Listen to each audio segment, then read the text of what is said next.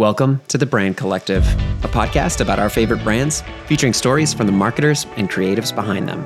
I'm your host, Nick Ross. With me, Mackenzie Koss, marketer extraordinaire. Let's get into it.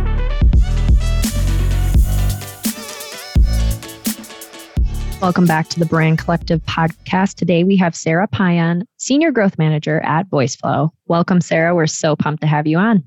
Thanks for having me. I'm pumped to be here. Yeah, everyone's pumped. Uh, Sarah, do you mind telling us a little bit about your background and how you got to the position that you're at right now in VoiceFlow? So, I started my tech career as employee number 35 at Drift. Um, I had no idea what I was getting myself into, uh, and I just didn't want to work in consulting or accounting like my business school taught me was good. Um, and I started at Drift as the first technical support person. Uh, but around nine months in, I was brought onto the marketing team to be the Drift for Drift person. Um, so I was building the bots. I was like the voice of the brand on social, um, and I was talking to a lot of customers pre and post sale. Um, and the Drift marketing team got restructured a few times, so I ended up on a experimental growth team for a little bit uh, working under Guillaume Cabane and Matt Bilotti, who are just like growth legends, uh, super smart people, moved back to the marketing team and spent some time doing like traditional demand gen. Um, but I wanted to test myself and know if I was actually good at marketing or if I was just really good at Drift. uh, so I went from Drift over to Alyce, where I was um, the brand content manager for a little bit, running their social, running their content and their content distribution, uh, and then moved over to like an ABM customer marketing role.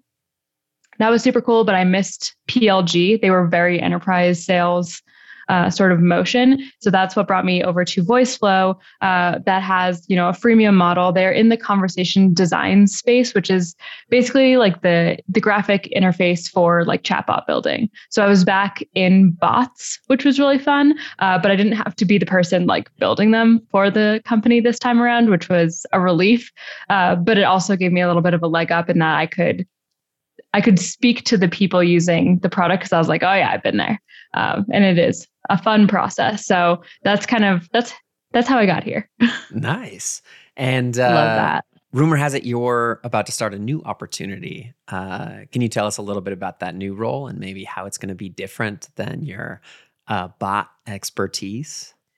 Yes. Uh, my new role is at a company called Dandy. It'll be my first time not entering a company at early stage. So I will be onboarded for the first time, which I'm very excited about. Um, yeah, big. videos big. to watch.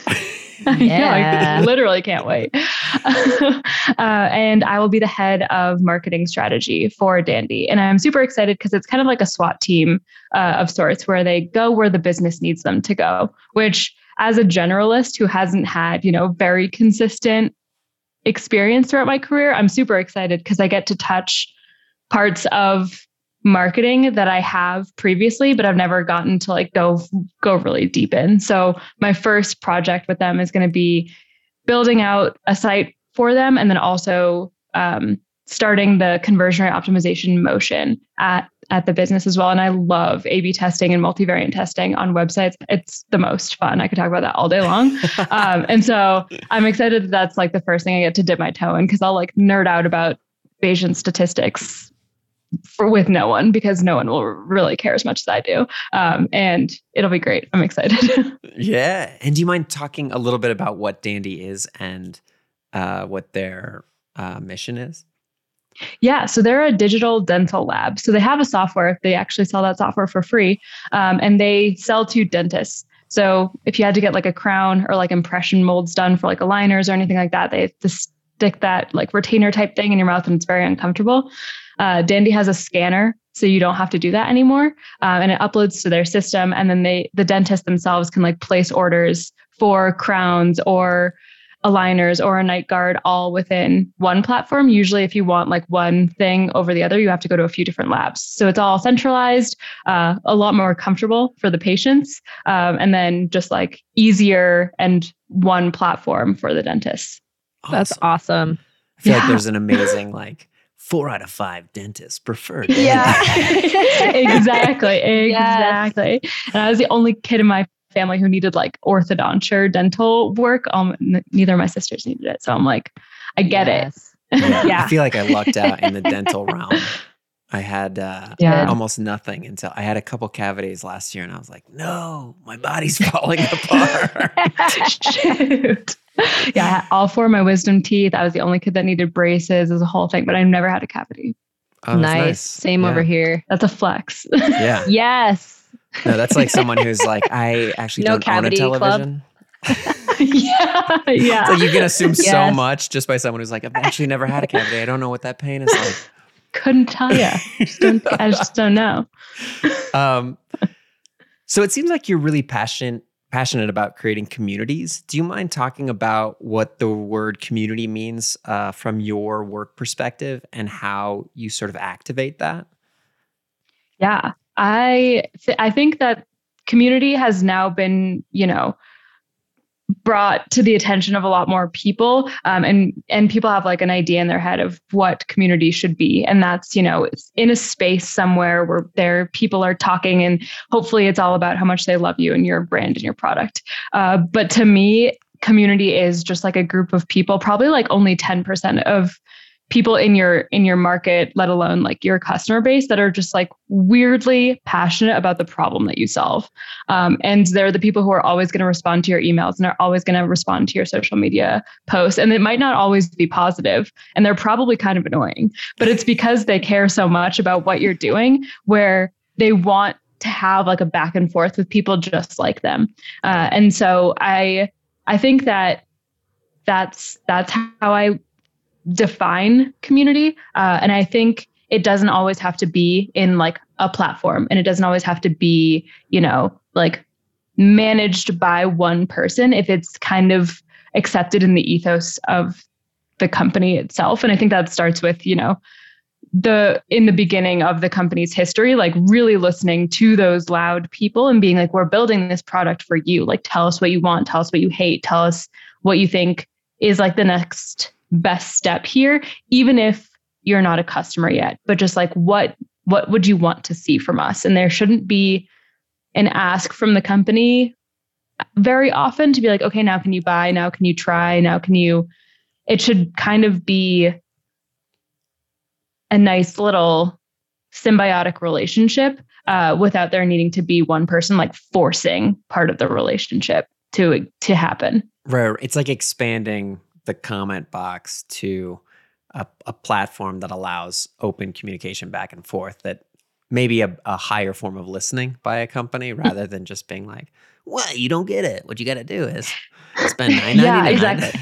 yeah i think like the salesforce marketo communities kind of exist because the companies aren't aren't listening as actively as uh, the the customers want and i don't think that that's the that's not the kind of community that i would want to build. Um, i would want to build one that was you know like started and owned by the community by the company but it's like moderated by the community members uh, and like people who everyone knows their name and like can legitimize their stance and how they think. And if it isn't like an owned platform there's like a badge system and a recognition system and a, a database of people you can go to find like the experts who can help you. And it's really just all about lifting up and legitimizing the people who are like your champions and not like the other way around Yeah. um Is it sort of, yeah Yeah. my mind just went to that app where you would check into a place. Was it called Foursquare or something? yeah and of if you course, yeah. checked in enough, you were like the mayor of the coffee shop or something. Is that sort of Yeah. akin to what you're talking? It's like we're recognized people that frequent this place that are that offer good feedback, that offer in you know, in, Yeah. you know, like deep inquisitive questions, and maybe aren't just there to because it feels like you get into any kind of comment loop, and there's probably a lot of vitriol and a lot of like anger because for some reason Yeah. comment boards are just like, oh, this is where you go to be angry. Um, it's usually when no one's listening so they think that they can just like right, right, right. say anything because Yeah. they just need to get it out uh, like starting my career in support and having a background also in like retail and hospitality generally people just want to be heard and that that hearing comes from like action or at least just recognition of the frustration uh, and that's like also if you create a community and abandon it it's might become a place where it is just like uh let's rash on this company uh, because we know it's unmoderated and we can get away with it. Right. Whereas, you know, starting a community comes with a lot of just manual work. Like you have to individually have conversations with those 10% of people and you have to understand what would make them feel valued. But also you don't want to put them in a community of people that are at an entirely different level from them and they can't have peer-to-peer conversations either. So how can you create enough critical mass of conversations where someone's dropped into the community it doesn't feel empty but they also can find their people? And it's hard yeah yeah i love that do you think it looks differently between communities in B2B spaces versus B2C spaces? Probably. I think as much as B2B companies want to have the same affinity for their products as B2C products, like it it's different. Um, I can use this product every morning versus I'm using this product in my work day. Right, right, right. Uh, and it's just two yeah. very different mindsets. But I, I think that there are going to be those people that are s- like stupid passionate about the about the product, uh, even in B two B. I think it's one thing that people potentially misthink. I don't know if that's a real word. Uh, is that every single one of their customers is going to want to be highly involved in their community. Right. Whereas instead it's it really is that 10% of users. And you want to you want to cater to that 10%, not the 90% because 90% if you ran like a product market fit survey and you were like how upset would you be if you couldn't use the product anymore? They'd be like 7. But the people like and that's fine like that's else. pretty good. Yeah. Like, yeah. It's fine. like it wouldn't ruin my life. Whereas the people who are 10s, like you really want to focus on finding other people who would be at 10 um, and understanding what makes what makes them tick and what they need. Uh, and the former VP of community at Yelp did this, where only about 10% of people would go out of their way to give reviews. Right. Like restaurants would hold, you know, like events and prizes if you gave them a review on Yelp, but there were only about 10% of people who would actively go out of their way to like write these lengthy reviews of the places that they would frequent. And so that's what she focused her programming on and had like individual conversations with those people. And we're like, why? Yeah. like, yeah. Like why and you know, why not? But also just like how can we make it easier for you to get your name out there also as like a reviewer, a food critic, Yeah. even. You well, know? Yelp created Um, a system where people could start to become recognizable culinarily as like, Yeah. oh, they're an elite critic of restaurants. Yeah, like, look at this. exactly. And yeah, and that all comes from listening to the people who are like going out of their way to use your product and then raising them up instead of, you know, giving them a discount or, you know, giving them like access to Yelp Pro or I don't even know if that exists, but instead it was like, no, we are going to legitimize this person because of the way that they use our product and make more people want to get to that level, uh, which will inherently drive usage. But it first starts with patting people on the back uh, and taking yourself out of it and being like, no, look at this person, look at what they do. Yeah. Yeah, that's Yeah. that's incredible. Can you talk about how uh, this aspect of community is involved either directly or indirectly in in a company's growth? Yeah, VoiceFlow was a community led growth sort of play, I think. Um, they are also product led in that they have a free, freemium model. You can sign up for free, you can always use it for free, and then you can upgrade. But what they what the product started as was just like children's books that you could like listen to on Alexa.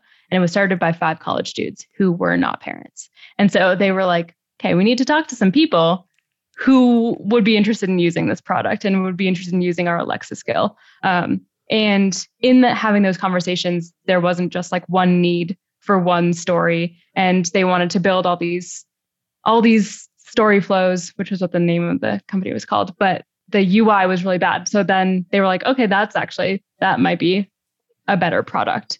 Um, and there was this whole community of like Alexa developers that were super passionate but had nowhere to have conversations. And they themselves felt that same pain. So they were like, hey, is anyone else experiencing this? Like, this sucks. Uh, and people were like, hell yeah, it does. Uh, we are disgruntled. Uh, and they were like, totally hear you. We're, we're working on this thing. Like, what do you think? And they got that immediate sort of like trust and buy-in from the people that they would be building for because they experienced the same pain. And then they maintained that relationship as the product developed. They were like, hey, uh, you know, we're potentially moving away from just Alexa as a channel. Has does anyone also do conversation design for their day job? Uh, and you just do Alexa on the side. And there's a, a pretty large overlap there. Like usually you get in doing like an Alexa skill for funsies, and then you realize, oh, I can do this as my as my job. And so that just kind of helped with the snowball effect of we get in with the people who are doing this kind of in a B2C way of just like, this is a cool thing. I want to build a skill that reads children's stories to my grandchildren because it's COVID and I can't fly and see them. And now I also want to like restart my career as a developer or restart my career as a conversation designer. Uh, where can I have those conversations? Who else has done that too? And I think like every product starts because the founders know that there is a problem. I think instead of, you know, maybe talking to investors and peers first, like trying to also talk to people who have experienced that same pain so that your minimum viable product that you go to market with also comes with a bunch of people who have experienced the same problem and want to try it out and want to talk to each other about it. And where um, do you where do you search to even, you know, like say this this problem exists? Is it just like send it out into the ether and hope you land in a in a supportive, safe, communicative environment? It feels like yeah. To me, it feels like it, such a hard thing to do to f- sort of find that initial community. It's like moving to a new city or something, and you're like, I don't know anybody yeah. who likes the same stuff as me. Right. Maybe I'll yes. take a class. I think that there are generally platforms where you can find where like larger sort of communities gather. Uh, but I think LinkedIn, Twitter, and Reddit are like the three big channels where you can find where those sub conversations are happening. And then it might lead you to a Slack channel or a Facebook group or an owned community somewhere else. But generally, those like high level conversations are happening publicly on those three social networks. Um, Reddit is good for like your very niche, but very honest group very honest. That's a kind way of putting care. it. Very honest. very honest. Um, my people, son doesn't like, misbehave in class. He's just very honest. like. Does not hold back. Yeah. yeah. Um, but but I think that's you know that's a good default of just like no one's having these conversations. Like there's a subreddit for it. I guarantee it. Right. Uh, I think it's also there's just an underlying thing in marketing where people don't spend as much time as they want to on certain things because they're not granted that time by leadership because they need to drive ROI right now. They should have been driving ROI yesterday. And so they aren't a lot of that time to really find those 10% of people who are like hyper passionate and also care enough that they want to help make it better. And so then you are left with a bunch of communities that are really just a community of product versus a community of practice where uh, let's all just talk about VoiceFlow. Let's all just talk about Drift. Let's all just talk about Sendoso, whatever. Versus we are marketers who are all in house, who are generally on the content brand side of things. Like that's very niche and specific. Right. Uh, and they could talk about a whole bunch yeah. of tools, uh, but it's, you know, not under the guise of, and we have to talk about Brandfolder. What kind of relationship to ROI do these communities have, or, or can these communities affect? Yeah, they're not an they're not an acquisition channel. Like your community is not an acquisition channel. Uh, it's a retention channel, and it's like an LTV sort of channel uh, where someone's in in that, or and also like activation if you have that sort of metric and you you measure that. Um, it's a place where people feel like they are more tied to your business, and so uh, you're going to have more like actively communicative customers. Um, so, you know, like looking to see, I know that a lot of CS orgs will measure, you know, like how responsive are they to our communications. Uh, there's also, you know, it's harder to rip like rip out a tool when you feel emotionally tied to its user base as well. Uh, where it's like, oh, but I'm going to lose access to all these people who are like, super helpful um, with you know my setup, and and they weren't even part of the business; they were just the community of people who used it. And then the LTV is, you know, it's hard sometimes to always immediately show the value of new products or services or features or whatever that increase the cost of a contract. But if they can see real, like a real life example, like a real social proof example of someone getting value out of that part of your product, then they'll be more willing to expand, upgrade, whatever. So it's not generally it's like a customer customer marketing slash CS owned type channel, but I think it can help with sales acceleration as well because you can yeah. say, look, you get a dedicated customer success manager, you get your account manager, but you also get these hundreds or thousands of people who use our product every single day and their knowledge at your fingertips as well. Yeah. And that can kind of help with, you know, closing the deal if you yeah. want. Yes. Exactly. I mean, it just shows so much. It shows that that people are are interested enough to be active about it and to sort of pose questions and pose thoughts and concerns and then you know, it feels like any sort of swell up of energy like that around the product or around what you offer is that feels like one of those like, you know, if it's quiet in there, it's a bad sign. yeah. Or it's just your community didn't need to exist. Like those those conversations are happening somewhere else. And yeah. you can go have a presence in those places and be seen as a resource when they have questions about your specific product. But it also means that if you want to have a community, you need to make sure that the conversations you want to have aren't happening elsewhere. And that's part of the manual work as well, is finding out where people are having conversations about you. Um, and are they the kinds of conversations you want to have? Are you seeing something missing? Can you have one on one conversations with the people who are talking about you and asking them, hey, would you like to have a place where we could talk more in depth about this certain thing, or are you good? And that's kind of the initial research that should be done before you decide, hey, community led growth is a big thing right now. We should have a community. Let's freaking do it. Yeah. Because not every company needs to have a community. Right. Yeah. Sage words. Do you mind? Uh, so it feels like this is a very sort of modern idea, or there's like something that feels very of the times to this, whereas it it almost feels like community used to be at trade shows or at conferences or at like you go to the same hotel and you all get the same you know salad bar. Uh, how do these sort of digital experiences of community maybe integrate with or reflect or participate with in-person events or in-person sort of community building uh, i i don't know that i'm just like wondering because yeah. it feels like it's there's a relationship to these in-person community uh, activations, or pardon, not not having the exact right word, but I'm yeah. just wondering if you have an idea or have any insight on the differences between having this sort of beautiful online community for a business to sort of point their customer base to. Yeah. I think there is definitely an overlap. I think that the company needs to make sure that they have presence for the community where they are at when they go to these in-person activations. I think Drift did a really good job of this. For example, we wouldn't have a presence at trade shows. The CEO didn't believe in trade shows for a bit.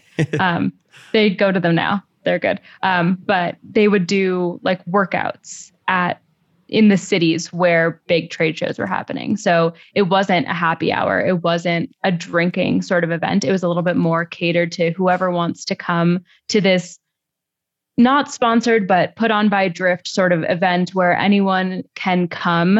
Uh, and it's before the conference and you can get a little shakeout before the day. Um, and then, you know, enjoy the sessions. We'll see you later. That was definitely uh, like a big a big part of Drift's community that brought them in person.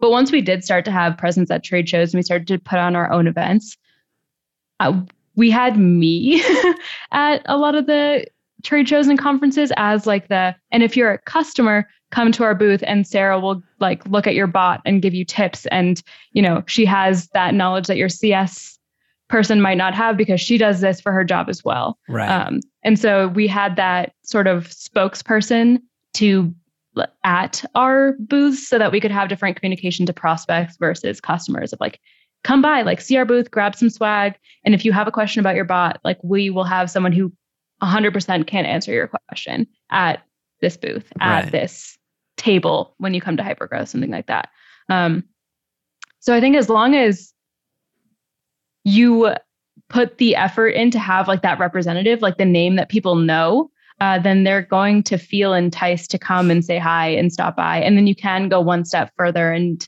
have a community only sort of event.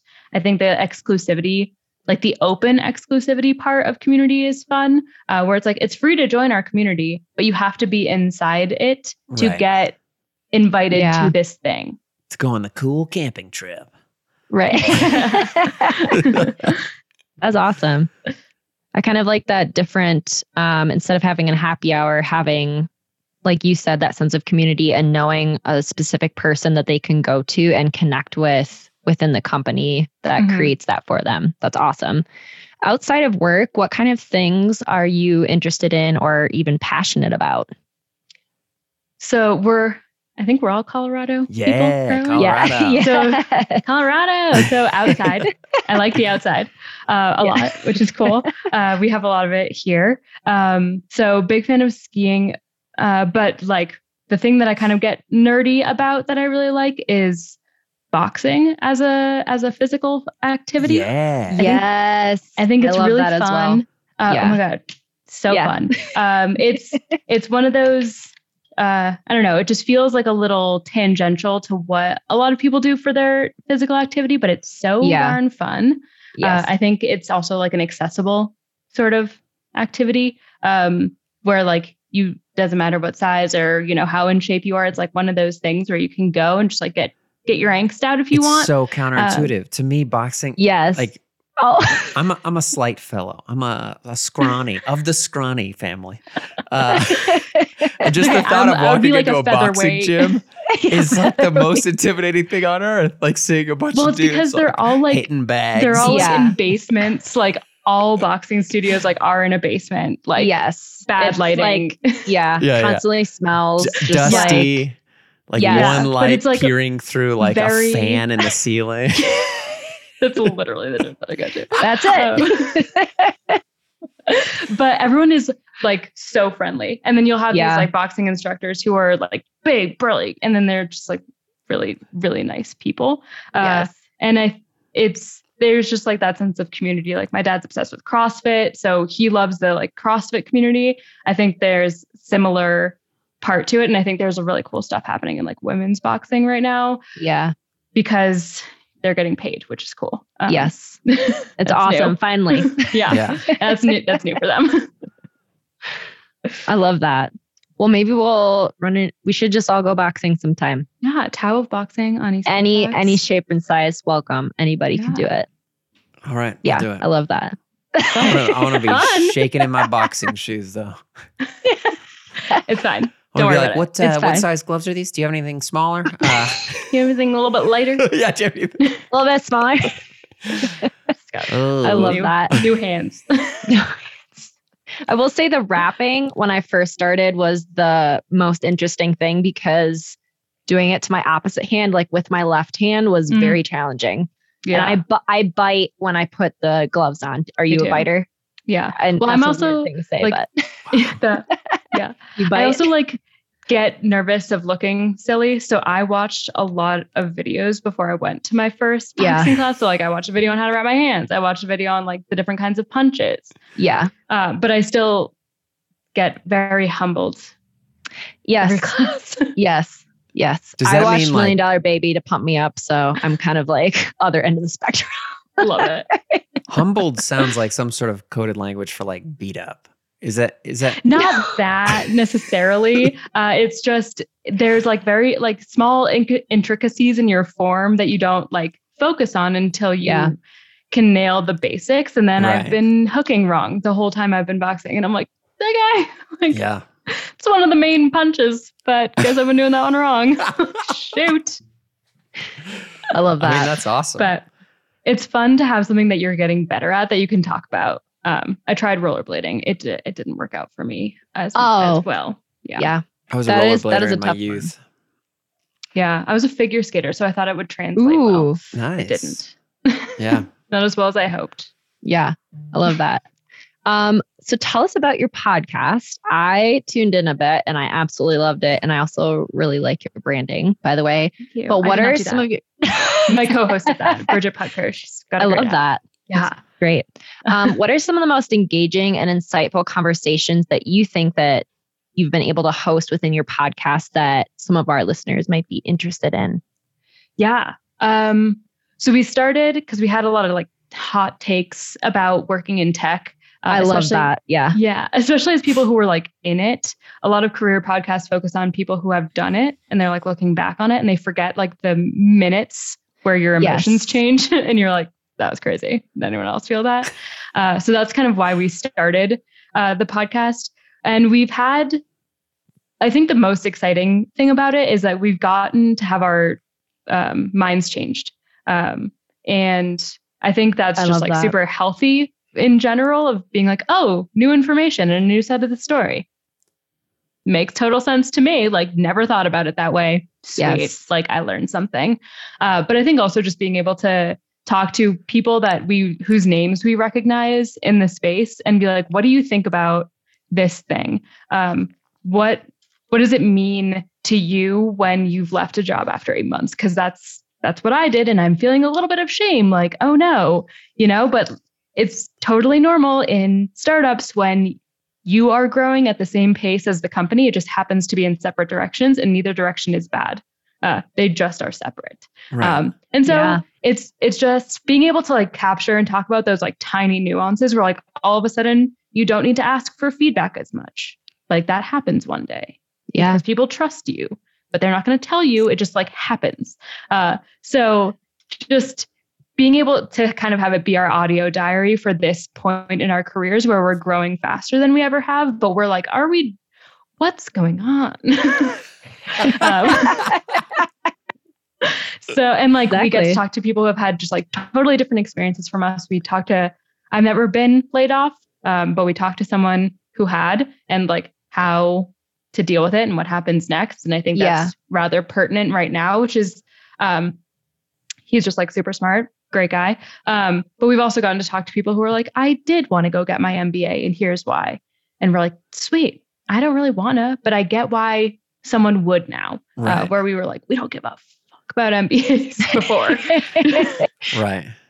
um, so yeah, just like being able to have our minds changed, hear about other people's experience, like see if they felt these weird nuanced changes that happen in your tech career that feel like they accelerate. Because we've only Yeah. been working for like five and seven years, but a lot's a lot's happened. Yeah. yeah right. That's a, I yeah. it's a poignant five and seven. yeah. Tell us the name of the podcast. um, it's called Self Control and Cheese, uh, which was a name that we came up with immediately, never rethought. and then when we have to say it, we're like, yes. Uh, we ask all of our guests what cheese they have in their fridge afterwards. Big Yeah. cheese fans. That's nice. Mhm. Yeah. But I think also just like we're both very loud, outspoken people, and like the self control part of, you know, when to speak up, when to not, how to say the things on your mind in a professional setting is something that just like always comes up in our conversations as well. Uh, where it's like how to have really hard and honest conversations about the fact that you might be like in a really toxic situation and like is Right. anyone else experiencing this exactly. um, so yeah, that's what it's called. We're on a we like take a break for the summer because we're like nobody needs to hear us talk about professional growth dur- when you should be at the beach because Yeah. we also want to be at the beach. So You're I on your like cheese that. tours. on our Yeah. cheese tours, yes, exactly. Well, what kind of cheese do you have in your fridge right now? Because now I have to I have to ask. yeah, um, Yeah. We found ghost pepper cheese that's like a step up from pepper jack. Whoa. Yeah. Where And it is that wasn't- from? I was literally at Safeway. yeah. Ooh.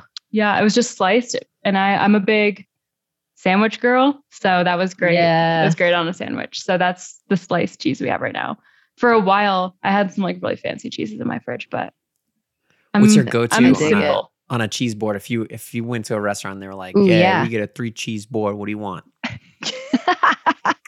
Um, I love a hot, like I I prefer hard cheeses. Yeah, yeah, yeah. Um, yep. could be like a sheep's statement. milk, like a cow's milk. What Yeah. you got? Yeah. definitely. Uh, I think like cow's milk, like a Comte, is like a French cheddar. Oh, yeah. basically, it's just like fancy It's cheddar. so good. it's so good. Uh, but I do love goat cheese. Yeah. And I Yep. do like a blue cheese. Like, I I'll go for a stinky cheese. I spent a year in France, so I- Yeah. I like as I like- blue as it gets. Yeah, It's blue. like it's I like good with a little Yeah. cracker and a little piece of like spiciest salami. blue. Yeah. Yes. I'm Yeah. from Wisconsin, so I really appreciated your take on cheese. And Oh my that's so ridiculous of me to admit that, but it's it's true. We like have- cheese in Wisconsin. I have a lot Yeah. of respect for the Wisconsin cheese market.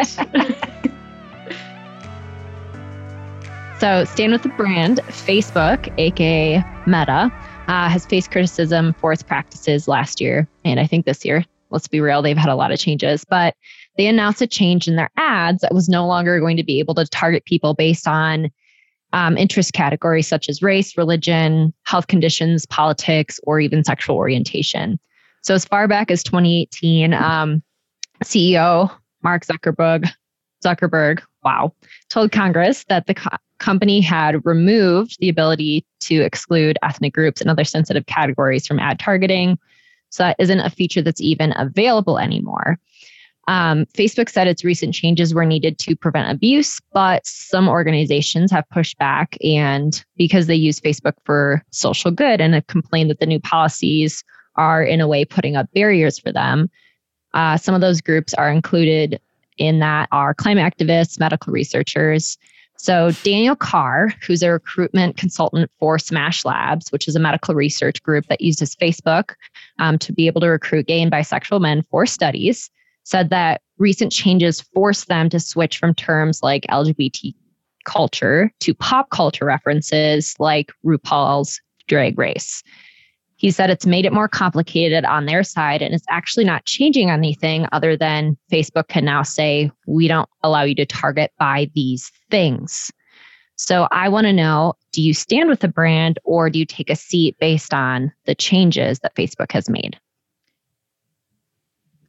if this was happening in like a bubble, I would be like, okay, I kind of get it. Uh, but there's just so much about Facebook slash Meta and the way that they like to problem solve that I don't always stand with. Where it's like, let's just get rid of the problem instead of addressing Right. like how people are abusing this. Uh, because not everyone who's using those settings, I'm sure, are abusing like or Yeah. or you know publishing bad ads. I think it's just like let's take everyone's toys away because one like a few people aren't using them the right way. Uh, so I think that there would probably be a, like more creative way that Facebook could have solved this problem like from a company perspective and it could have been a really cool like job creation opportunity for them as well. Uh, but instead they were like let's just shut it down uh, because we don't want to deal with it and we don't want to deal with like the people who are abusing it. So like we'll just stop. Um, so I would take a seat. I am going to take a seat with you. I feel like it almost was putting like red caution tape over it or almost a piece of duct tape on a leaky faucet instead Yeah. of hosting, like putting out a conversation and maybe even having people fill out like something as simple as a survey and making it fun and asking what they want within their communities based on especially like climate activists, medical researchers. I mean, Yeah. All kinds of different people who are now dealing with this who are trying to do something good Mhm. and kind of get conversations going. I feel the same way where it just kind of was we're not going to deal with this issue. We're just going to kind of sweep it under the rug and see how it goes, even though it didn't actually address the root cause of the problem. Yeah. I think that also college courses Yeah. that want like that are usually promoted like are now hindered by Yes. this too because you can't Yes. Promote a race and gender studies major. Yeah. Uh, like literally both of those things couldn't talk about Yeah. uh, political science even you know like you can't promote those sorts of like master's programs or whatever uh, so just it makes more people's lives harder uh, than if you had gone to like the root of the problem Yeah. What's your take, Nick? Yeah, it's tough. It to me, it just feels like the the landscape that Facebook sort of sees is too vast. It's just too too many people, too many uh, possible pitfalls that it's it's just hard to give like slap one rule or slap one thing without you know further complicating your own issue. Like it's Mhm. um it's just tough. I don't know. I it seems like they're broadly trying to be like, well, we're doing some, this is noble. Like this is a good choice for everyone. And then inevitably you see maybe the harmful effects. Um, but I bet it's just a fluid thing that's going to keep on changing uh, as culture changes and as people's Facebook use changes. And it just feels like I don't. How do you win? How do you win in that realm? Because there's like so many zealots and so many, you know, like very very loud people that will let you know uh, the second a misstep takes place. Yeah. We're looking for the misstep. too. Exactly. Yes. We're waiting. Yes. But They're like You know. Yelpers. they're like Yelpers. They're waiting. They only They're the give a people who are review if- if you had a Gonna hair in your about you food or something. yeah. yes. Exactly. All right. Love it. Uh, awesome. Well, that was very fun. So this is the final thing that we do on each episode is we sort of uh, open up to a couple more personal philosophical questions that we ask everybody that comes on the show. Uh, and the first one is, what Sarah have you done recently for the very first time? Yeah. I was thinking about this and it's tricky. I don't I don't I'm very risk averse. Like I don't like to do things that I don't haven't thoroughly researched first. Uh, but I think um, I took a not safe um, like career move. Um, and like went outside of my comfort zone and like yeah was comfortable not comfortable but comfortable leaving a job before like the appropriate tenure of you know just stick it out um and like went to find another place that would be a little bit more in line with like my growth and career goals Yeah. most of the time like my last career moves were like i was pigeonholed at drift so i was like i can only be the bot girl here. So i got to go somewhere else where i can do anything. Um, and then with Alyce it was like okay i miss plg like i've been here long enough. Um, but voiceflow was like a very personal like this isn't how i want my career to go. Um, nothing wrong with the way it's it would go here. It's just not how i want it to go. If you were invited to a show and tell right now, what do you think you would bring? either my boxing gloves to be like i do this Yeah. Or um, I still have my journals from when I studied abroad. And I think that that would just be like a fun little, like, I kept all my like ticket stubs and like all that fun. Um, and I think it would just be a cool thing because I wrote in it every day. It was the only time I maintained a journal. And I was abroad for my full like third year of university um, because I had like a good program and all my credits could transfer. And I was a French major. So I was just in France um, vibing. It was great. I think I peaked. Love that.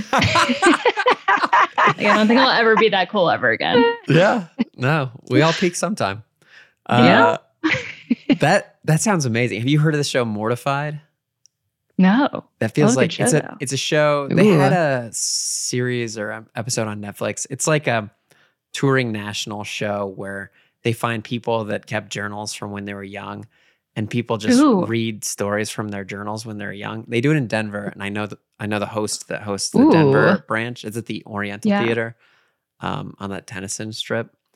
But it's such a great show, and it's stuff like that that ends up on the show. It's people that are like, I peaked when I studied abroad in France. Yeah. Here's my journal Like I entry. had- Yeah, exactly. Or I was like, I had like the happiest moment of my life, and it was literally just walking home from the metro station, like listening to a good music playlist. And I was like, I'm thrilled. I'm happy Yeah. to be here. Epic. yes. Yeah. Would make for a good show. Um, so finally, if you had to give one piece of advice to a younger version of yourself, what advice do you think you you'd give? I think I would talk to my college self um, and say, just like take everything with a grain of salt um, because this isn't the only path. Uh, I was a business major and a French major, um, and the business program was like Big Four, CPA, MBA. Like those are your three um, career paths. And I was like, that doesn't seem like very much fun to me. but I was going to become a CPA because I was really good at accounting. Uh, and then I got an interview at Drift, and the VP of sales was riding around the office on a bicycle on a sales call. And I was like, I can't work at Deloitte. there are companies like this. Yeah. Yes. Seduced by No hate to tech Deloitte. scooter life. I know, really. it's like the most cliche thing ever. Where it's like they literally had to ban scooters in the office at one point. It was like a whole thing. Too much traffic. Some injuries. There was traffic, and it was too. Too The office was too small. We were already like, like toe to toe in this office, and scooters were not helping. Yeah. I bet there were some uh some swells in the in the community boards. They I were like, clipped by a scooter today. Walking to get some something to say cereal at the, at the tech there cereal was an bar. injury. So There know, was? they had my god. in in it was an employee, but he did take spill. Oof. Yeah. Yeah. We It's had a. Things are couple. dangerous. Brandfolder has a big office uh, that's very long Oh, really? and it has those sort of polished concrete floors. So it's just Mm. perfect scooter floor. Prime And there were or a like a small penny board Oh yeah, those are great. yeah. Those are more dangerous though. I feel like for you gotta Yeah. have some talent Requ- to like ride around on those. Some balance. Yeah, You gotta have some There's board hold on shorts. to. You gotta have some dreadlocks. you got to be wearing Vans. yeah, you gotta be wearing I- Vans. You gotta have a Yes. sweet like throw a shock every now and then to your friends. Yep. How's it going over there in sales? Woo! All right, I'm coming Love by the that. Brandfolder office. Seems fun. yes. Scooter, scooter on the weekends. Love it. yeah. Love it. Um, is there anything else that you want to plug or, or chat about or go through? It's been such a joy talking to you. If you're thinking about starting a community, advocate for the time that you need to make sure it makes sense for your company. Um, if you are like mid level in your career and you're like, what's going on? Feel free to check out the podcast. We also have a job board. Um, so if you're hiring or like want a job, uh, you can like create a candidate profile and it's on the DL. Like no one will see that you created a profile. So it's, you know, if you're still in your current job, it's really fun. Um, but yeah, I hope everyone has a good summer too and doesn't think as much about this stuff and just gets to go outside. Yes. Yeah, Sarah, it's it's been such a joy. This is awesome. Yeah. Thank you so much. it was lovely. You're listening to a Brandfolder podcast where we like to say, strong brands live here. Join us as we build the Brand Collective, a podcast for anyone curious about the people behind the brands that we all love. We're available on Spotify and Apple Podcasts. Subscribe. And if you feel inspired, leave us a review. We'd love to hear what you think about the show. Until next time, this has been the Brand Collective.